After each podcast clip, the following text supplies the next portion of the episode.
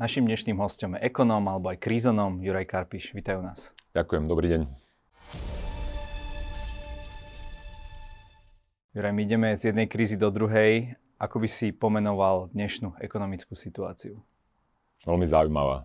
A to z toho dôvodu, že končila pandémia, teda dúfam, že končí pandémia, že sa nevráti ako bumerang a zažívame vysokú infláciu No a do toho Putin rozbel vojnu. A to je podľa mňa taká divoká kombinácia, ktorá má potenciál skončiť rôznymi spôsobmi, čiže momentálne tá situácia je pomerne nepredvídateľná a zaujímavá z toho ohľadu, že môže mať zásadné dopady akože aj na ekonomiky, ale aj na obyčajných ľudí. V januári sme mali infláciu 8,3%, vo februári 9%, teraz sa predikuje za marec zhruba 9,5%. Za to môže Putin? Za to môže Lagardová.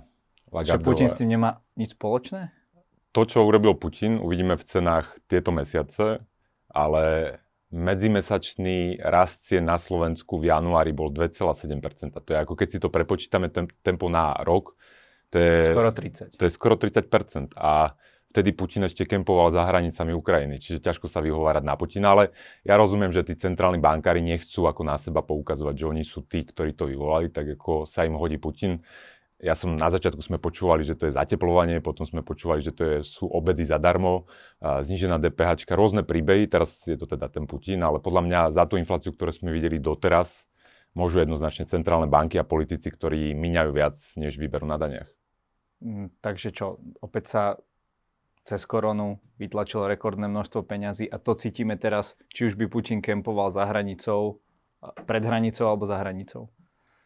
Ja som bol aj u teba a som rozprával o tom, to bolo ešte v roku 2020 a potom 2021, a som rozprával o tom, ako tie centrálne banky vytvorili obrovské množstvo peňazí.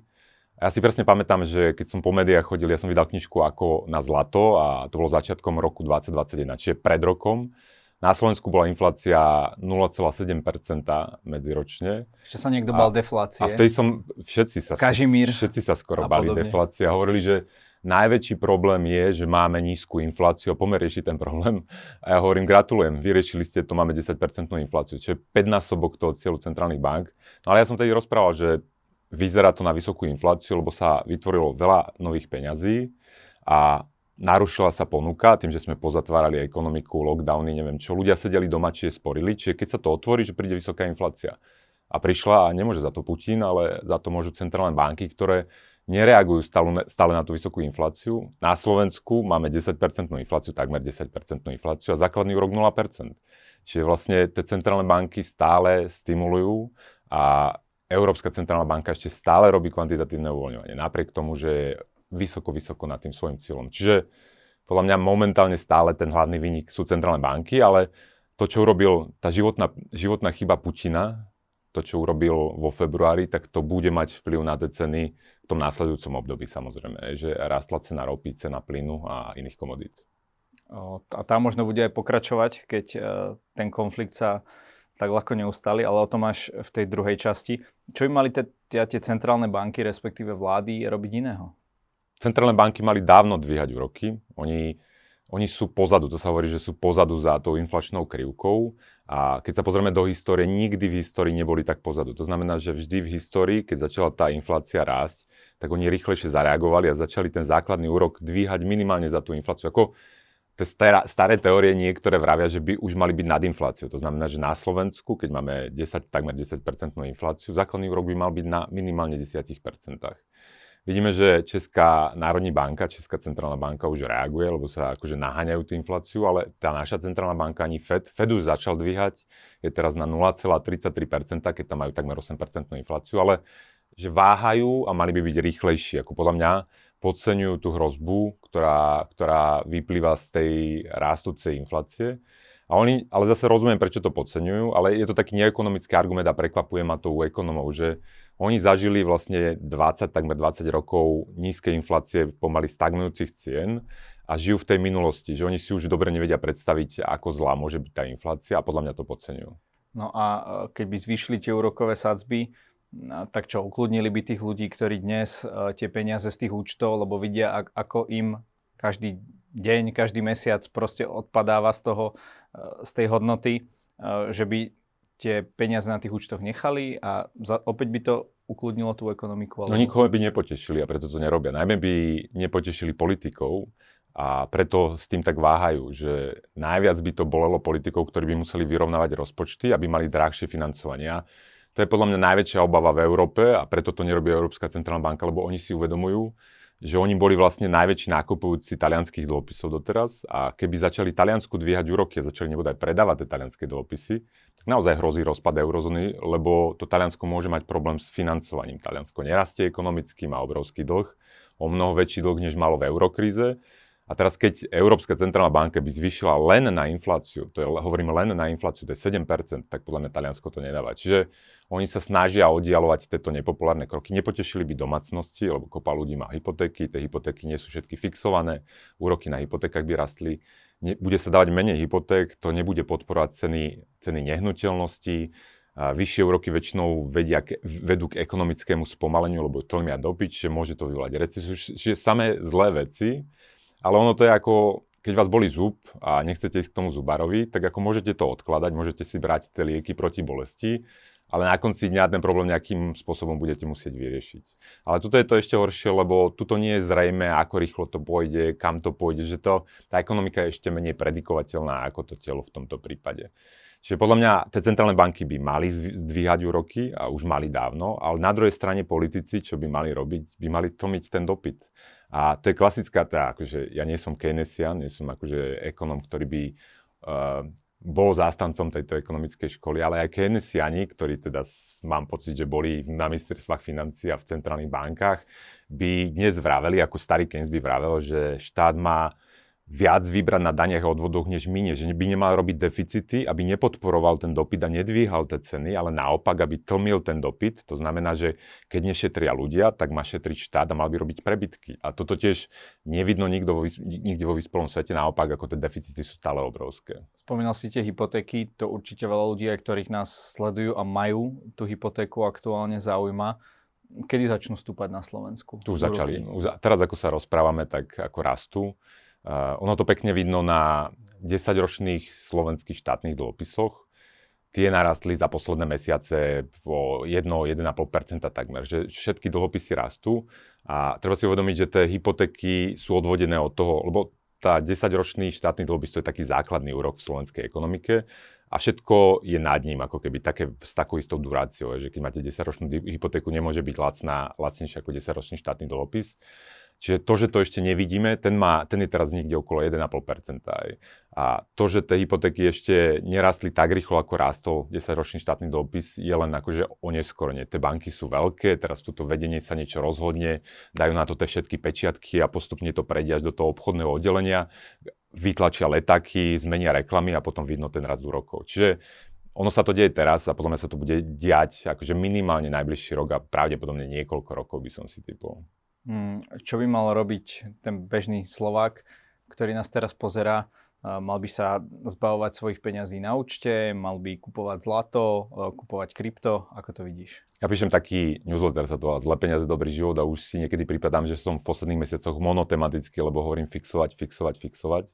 To znamená, že mám pocit, že nižšie úroky už tak skoro neuvidíme. Čiže kto má tú hypotéku, tak jedným zo základných nástrojov, ako sa ochrániť pred tými zlými peniazmi, pred tými dopadmi tých rastu tých úrokov, je si to zafixovať na čo najdlhšiu dobu alebo refinancovať e, s dlhším fixom.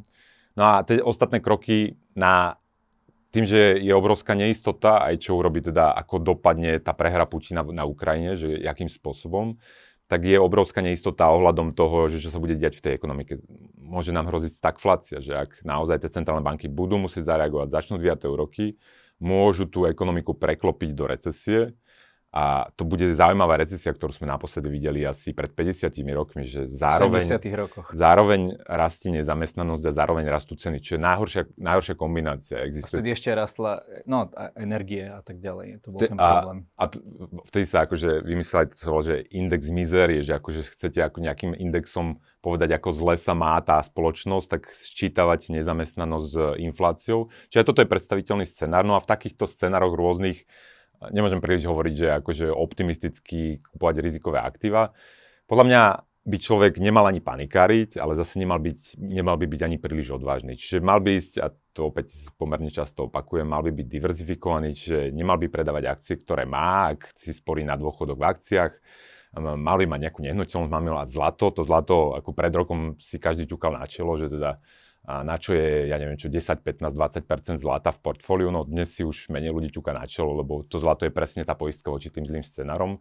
Čiže kombináciu týchto rôznych druhov aktív. Akože ja nie som príliš zastanca toho, že si prečítate v novinách, čo sa akorát udialo a podľa toho, akože sa hýbete v tom majetku a kupujete a predávate, to väčšinou nedopadne dobre. Mm-hmm, že niekde príde človek do, do slepej uličky. No väčšinou sa, človek, väčšinou sa ľudia plašia rovnakým spôsobom. Je, že to je jak stado oviec, že teda všetci sa nastrašia, bežia doprava, všetci sa nastrašia, bežia doľava. No ale vy keď ste v tom stade, tak väčšinou kupujete draho, a predávate lacno. Hej. Čiže akože vy chcete byť ten opačný, hej, ten, čo akože je na tej druhej strane, lebo, lebo potom akože za, za tú obdobie, to, obdobie toho investovania sporenia nezarobíte nejaký zaujímavý rok, lebo vždy ako keby pre, predáte v nesprávnom čase, nakúpite v nesprávnom čase. Mali by sme minimálne e, utratiť tie peniaze, minúť tie peniaze, ktoré máme na účtoch napríklad na krypto? Určite nemíte všetky peniaze. Akože ja som veľký fanúšik krypta, teda hlavne Bitcoinu. Myslím si, že je to strašne zaujímavá, zaujímavá inovácia a veľmi užitočná inovácia, čo ináč ukazuje aj to, čo sa deje v Kanade, čo sa dialo na tých protivládnych protest, protestoch v Rusku a podobne, ale treba si uvedomiť, že je to stále ako rizikový projekt a adekvátne tomu tam dať peniazy. Čiže nedať si, ja neviem čo, polovicu úspor do, do Bitcoinu alebo do nejakých shitcoinov a držať si palce, ale tak rozumne, aby keď to dopadne zle, tak aby ma to až tak netrapilo. A, ale človek by mal mať rezervu, je, že tým, že hovorím, že je veľká neistota, tak ako tá rezerva, napriek tomu, že máme vysokú infláciu, napriek tomu, že nám to bere tá, tá centrálna banka cez tú infláciu z tej rezervy, tak nejakú rezervu by človek mal mať. Je. Lebo ja si kľudne viem predstaviť scenár, že ak začnú raz úroky, tak môžu raz ceny v obchode, ale zároveň môžu cena, klesať ceny nehnuteľnosti, ceny akcie. Že, že takáto kombinácia ako keby si už nikto nepamätá, preto ju ľudia podceňujú, ale podľa mňa je úplne predstaviteľná. V takejto kombinácii, keď ja si podržím akože nejakú rezervu a, a potom, keď vyklesajú tie ceny, ju použijem, tak ako to je tiež podľa mňa celkom dobrá stratégia. Takže očakáva, že tie nehnuteľnosti už neporastú nejakým zásadným no ja, spôsobom. Ja viem, že to hovorím už dva roky, ale akože na moju obranu musím povedať, že nikto nečakal, že ten stimul tých centrálnych bank, že vytvoria toľko nových tých zlých peňazí a hodia to na trh. Ale mne príde, že tie faktory, ktoré podporujú rast cien nehnuteľností, akože sa minuli. Moji splašení klienti, ktorí uh, sa zlakli inflácia a chceli to kde si napchať, to už napchali do tých nehnuteľností, čiže ten faktor je preč. A rekordný rast hypoték nás asi nečaká, keď budú rásť úroky, je, že, lebo teda tí ľudia, všetci, čo už si mohli, si zobrali a keď budú tie hypotéky drahšie, tak skôr mám pocit, že, že niektorí nikdy nebudú vedieť splácať. Myslím, dobre už bolo. No v nehnuteľnostiach, keď mám to tak povedať, tak mám pocit, že ja, keď sa pozrieme na tie valuácie, že my máme drahšie nehnuteľnosti než Jiri, ktorí majú 2,5 násobné platy. Čiže mi, ako ťažko mi povieš argument, prečo ma presvedčí, že tie nehnuteľnosti by mali pokračovať v tom rýchlom raste. Mm-hmm. Poďme k tomu Rusku. Na ňo boli uvalené také sankcie, ktoré svet ešte nevidel. Aj v tom, čo sa týka aj sily, aj rozsahu. Kedy to ten Putin pocíti? Kedy naozaj mu dojdú peniaze na takýto drahý vojenský konflikt? Tie sankcie pocítil okamžite, ale oni nemajú taký akutný efekt. Že podľa mňa, keď niekto čaká od sankcií, že Putin sa jedného dňa zobudí a povie, že bola to životná chyba, tie sankcie, akože celé to vrátim späť, poďte všetci domov a nechajme to tak, tak to sa nestane. Ono je to skôr, akože na jednej strane tie sankcie majú efekt, že oslabujú jeho aktuálnu e, vojenskú silu, že tým, že teda je tam zákaz exportu nejakých technológií, tak on má väčší problém akože udržať tú vojenskú mašinériu a mať ju v nejakom schopnom stave. Myslím, že to mal aj predtým, ale teraz to bude mať ešte väčší. Plus tie sankcie ako keby trestajú celú tú ekonomiku a nejak v dlhodobom horizonte znižujú akože potenciál jej rastu čo budú cítiť najmä obyvateľia cez akože pokles životnej úrovne. Čiže podľa mňa tie sankcie, tieto konkrétne sankcie boli uh, naozaj zásadné a plošné a to na jednej strane preto, že prvýkrát sa využilo, využilo to, že mu zobrali rezervy, rezervy Ruska. To znamená, že on keď mal našporené doláre a eurá, to si netreba predstavovať, že mal doma v tom svojom zámku obrovskom akože kopu, banka ale mal to ako elektronické peniaze v zahraničných bankách. A to sa prvýkrát viac menej stalo, že Európska centrálna banka, Americká centrálna banka povedala, že tieto rezervy sa nehybu a vlastne všetky banky v systéme ju budú poslúchať, čiže on nevie používať tie svoje dolary a eurá a tak mu zmizli, zmizla približne polovica tých rezerv. To, to je akože prvá zásadná vec.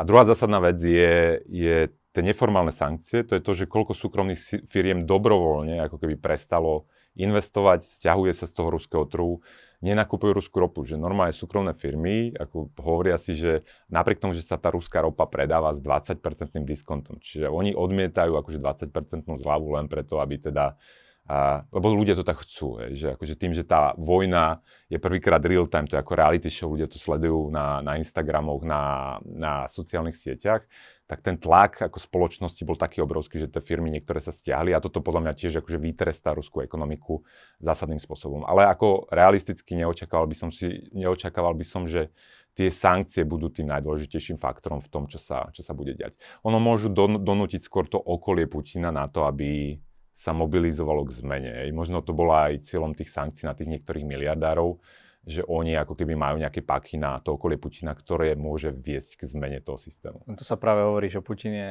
do veľkej miery autokrat a že on ich síce nechá robiť si tie biznisy, ale už tam bola na začiatku nejaká dohoda, že do, poli- do politiky sa mi, nechcem povedať to škaredé slovo, ale už ani šimpanzi nefungujú na takém spôsobe, že najsil, najsilnejší šimpanz vie akože držať v diktatúre všetkých ostatných. Každý autokrat potrebuje mini autokratov a to svoje okolie, s ktorým ako keby vykonáva tú, tú autokraciu. A je to, to je teória hier, že keď tí okolo neho pochopia, že ten najlepší možný scenár s tým autokratom je horší než alternatívny, tak ho opustia a ten systém sa preklopí do niečo iného. Čiže podľa mňa skôr tie sankcie a, a to trestanie ako to okolia smeruje na to, aby to jeho okolie sa prehúplo do inej rovnováhy. Ja, ja dúfam, že sa to podarí, ale len na to by som sa asi nespoliehal. Ale na druhej strane treba povedať, že, že ono to bola obrovská chyba podľa mňa, že Putin to strašne podcenil a že on prehral a teraz je zaujímavé sledovať, akým spôsobom sa to ukončí a sa bude realizovať tá jeho prehra. Môže nejakým spôsobom nahradiť tento výpadok spoluprácou s azijskými štátmi, ktoré tam má obrovské ekonomiky, či už Čína, India? To sa často spomína. Ako ono naozaj, že ten obchod je ako voda, že to sa nedá úplne zastaviť, že keď kde si to prehradíš, tak ono to začne obtekať inakadiaľ. Ale tie alternatívne cesty toho medzinárodného obchodu sú menej efektívne, drahšie a menej kvalitné. A India a Čína môžu šťastí suplovať tie importy, ktoré to Rusko potrebuje, lebo Rusko importuje takmer všetko. Že oni vyrábajú, len ťažia tie veci zo zeme, niečo tam vypestujú, ale ešte aj to, čo pestujú, tak väčšina tých semien, ja neviem, 90% zemiakov, ktoré sadia, musia doviesť. Čiže Čiže Rusko, Rusko je zapojené, je malá, relatívne malá ekonomika zapojená, hlboko zapojená v, v, v svetovom obchode, čiže jeho to bude veľmi bolieť. A teraz v časti, hej, to bude ťahať cez, e, cez Indiu a Čínu, najmä India akože sa ponúka, ale India ne, neprodukuje také veci, ktoré by Rusko, nie, všet, nie všetky veci, ktoré Rusko potrebuje, ja neviem čo, opravovať lietadla, ktoré tam lietajú, s tým budú mať problém, teda, že to India asi nebude suplovať. A netreba podcenovať, že, že viaceré indické, ale aj čínske spoločnosti to už badať. Aj čínske banky sa boja robiť obchod s Ruskom, lebo riskujú, že stratia prístup na americký trh. A to si treba uvedomiť, že, že keď si Číňan povie, že teda budem radšej obchodať s Rusmi alebo s Američanmi, to nebude váhať ani na sekundu, lebo ten americký trh to je obrovský, gigantický, bohatý trh, ktorý má potenciál rádovo ako doniesť viac zisku aj tým Číňanom, aj tým Indom, než nejaký malý ruský trh. Uh, môžu tie sankcie obísť napríklad používaním kryptomien? Aspoň do nejakej miery? Obyčajní ľudia áno a to preto je dobré, že napríklad existuje ten Bitcoin, lebo... Inak si letenku ne, nekúpiš asi dneska Lebo bu, áno, Putin taký dobrý na svoje obyvateľstvo, že im zakázal nakupovať doláre, eurá, zakázal prevážať akože nejaké množstvo kapitálu. Čiže sa bojí, že, že tí ľudia mu budú utekať teda aj fyzicky, ale aj s tým svojim kapitálom, čiže sa ich snaží držať v takej svojej mini diktatúre v tom dobrom Rusku. A na to je práve, sa využíva Bitcoin, že akože keď človek chce mať slobodu v tej finančnej komunikácii, tak môže siahnuť po Bitcoine a môže obísť ako to obmedzenie zo strany Putina. Vo veľkom to ale podľa mňa Rusko využívať nebude, lebo vo veľkom je to ťažšie robiť. Je, že akože ten akože medzinárodný obchod vo väčších objemoch a s nejakou inou protistranou sa ťažšie bude robiť v tých kryptomenách. A Putin zase nie je až taký nadšenec podľa mňa, čo sa týka Bitcoina, tak práve preto, že tieto kryptomeny umožňujú obchádzať to, čo on akože zakazuje. Čiže nemyslím si, že budú kryptomeny tak dôležité pre Putina, ale pre Rusov áno. Ej. No aj pre kúpu nejakých statkov, lebo u nich Mastercard, Vizov nezaplatíš na zahraničnej stránke. Presne tak, tie služby finančné niektoré sa odtiaľ stiahli a práve do toho váku a potom akože sa zapája tá alternatívna platobná sieť, ktorá, ktorá je Bitcoin. My si hovoríme o tom, že sa stiahol McDonald a, a podobné firmy, ktoré pôsobili aj desiatky rokov v Rusku. Toto bude mať nejaký zásadný význam, alebo... Podľa mňa je to skôr tak ako má to význam pre McDonald's, že akože odpísal tie straty, tie investície. Ináč to je veľmi zaujímavé, že že podľa mňa to, čo sa už stalo, bez ohľadu na to, ako to dopadne, bude stať ako Rusko veľa životnej úrovne, lebo si predstav, že ty si Rusko považoval za nejakú európsku krajinu, nainvestoval si tam kopu peňazí a teraz sa stalo toto. A už len to, že tie firmy povedali, že už tam končia, tak to je rozhodnutie na, podľa mňa, na minimálne 10 rokov. Málo kto príde tam nový manažer v tej spoločnosti a povie, že pred troma rokmi sme odtiaľ odišli, poďme tam zase. A on si treba uvedomiť, že, že u nás v postkomunistických krajinách my potrebujeme ten kapitál stále. Máme málo kapitálu a každý takýto odchod akože nás, by nás bolel a Rusko bude bolieť dlhú dobu. Čiže skôr než akože o ten McDonald, o tie žemličky, ako každý si robí srandu, nie, že tam nebude toľko obezných ľudí, to berem ako signál, že ich to bude bolieť v mnoho iných oblastiach. Aj, že, že každý hovorí, že však budú sebestační, ale sebestačná, sebestačnosť v dnešnej ekonomike znamená chudoba. Čiže akože to je, ak to bude ich rozhodnutie, že budú sebestační, tak hej, ale budú chudobní a vrátia sa o desiatky rokov dozadu. To, čo sme videli na začiatku, ako výrazne stúpol kurz rubla e, voči doláru, je dnes už na úrovni pred e, týmto vojenským konfliktom. Ako je to možné? Dokonca je silnejší, než som to pozeral. A najprv som myslel, že to je naozaj tým, že tie sankcie nefungujú až tak efektívne, ako by mali. Ale potom som si uvedomil uh, jeden efekt, že, že tí Rusi viac menej predávajú ropu a, a plyn a, a stále v tom pokračuje, že tá ropa a plyn sa predáva na tých zahraničných troch, čiže oni kumulujú tie zahraničné meny ako eurá a doláre. Akurát oni nemajú momentálne čo s tými eurami a dolármi robiť, lebo nikto im nechce nič predať. Ako nikto, rozumej, že tie technológie alebo tie importy, ktoré fungovali do Ruska, boli zastavené tými sankciami. Čiže oni, im sa de facto, oni majú obchodný, obrovský obchodný prebytok, čiže sa im kopia tie zahraničné meny a to podporuje ako keby ten veľký akože kurz, kurz rubla. Na druhej strane normálni ľudia nemôžu stále akože robiť tie obchody, nemôžu si predávať tie ruble za tie doláre a za tie, za tie eurá ale momentálne by som to interpretoval tak, ani nie tým, že tie sankcie nefungujú, ako tým, že, že to je výsledok toho, že sa im kopia tie príjmy z tej, z tej ropy a z tých dolárov a to podporuje kurz toho rubla, a, lebo neodtekajú na, na tie importy. Čiže ja by som to nebral, ten kurz ako, ako nejaký signál toho, či tie sankcie fungujú alebo nefungujú. Skôr je to akože taká makro, makro, makro udalosť, ktorá súvisí s tým obchodným prebytkom. Ruská centrálna banka vyhlásila, že bude vykupovať zlato za nejakú fixnú cenu rubla. Znamená to, že sa vracia pomaly, ale isto k zlatému štandardu? Toto čítam pomerne často na tých internetoch a podľa mňa je to omyl. Lebo Ruská centrálna banka len de facto povedala, že za nejakú fixnú cenu kúpi zlato, ale tie ostatné banky, ktoré by jej to mali predávať, môžu a nemusia a oni jej to budú predávať, keď tá cena bude ako keby nad tou trhovou cenou a nebudú predávať, keď budú, bude pod. Hej. Čiže je to len nejaká akože vyhlásenie alebo snaha skúpiť zlato, ale to, že to tá centrálna banka povedala, neznamená, že rubel je krytý zlatom, lebo keby si mal rubel, nemôžeš ísť do centrálnej banky, ani Rus nemôže ísť, ani tá komerčná banka nemôže ísť do tej centrálnej a povedať, že dobre, tu máš ruble a daj mi nazad to zlato. No, Čiže, takto som myslel, že to práve vyhlási. No a to práve nie, že oni povedali len, že to budú kupovať, že to má tak ďaleko od zlatého štandardu, ako, ako si len vieš predstaviť. A je to len snaha o kumuláciu toho zlata v tej centrálnej banke, aby teda podporila ten momentálny režim.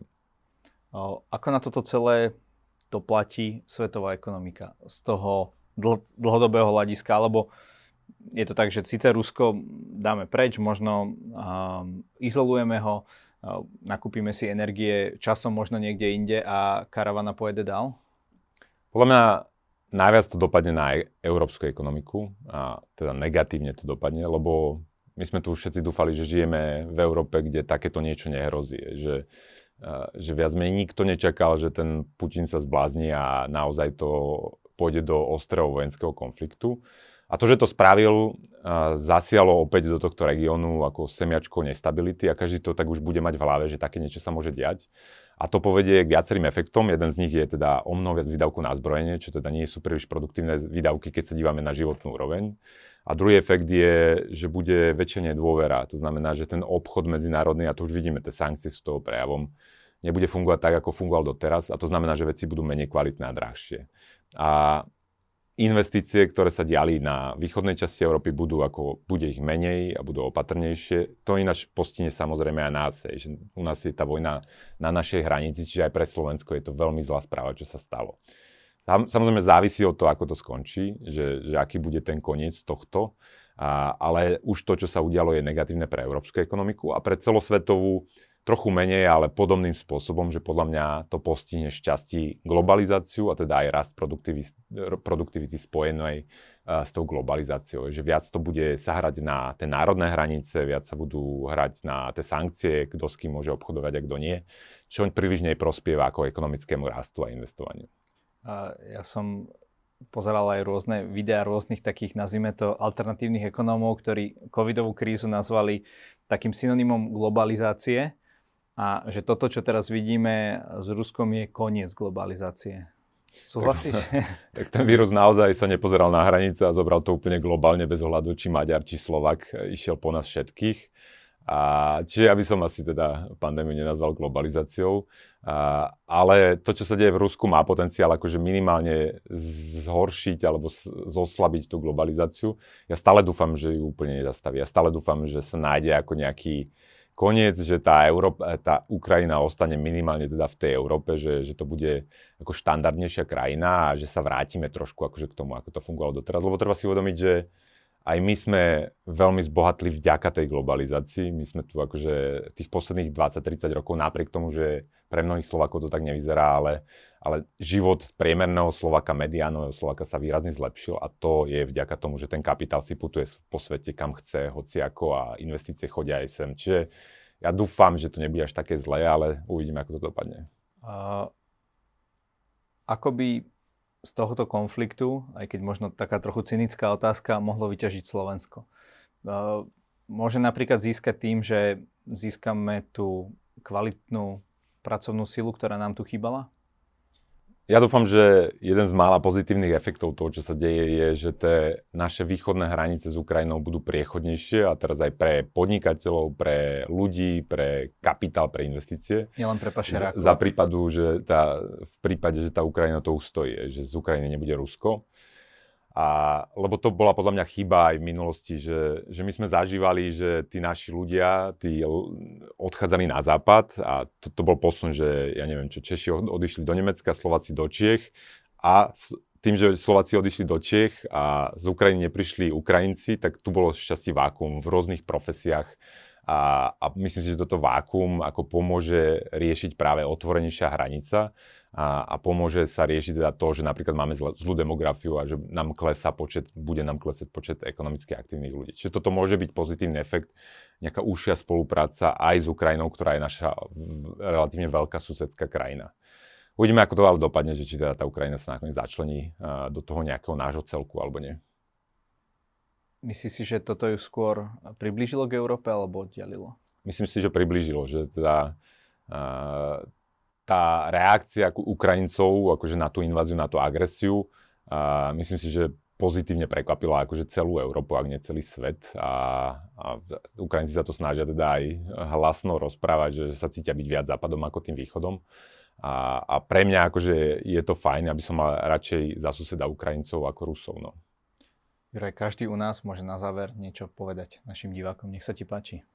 Tak dúfam, že to dobre dopadne a držme si palce. Ďakujem za rozhovor. Ďakujem za pozvanie, majte sa.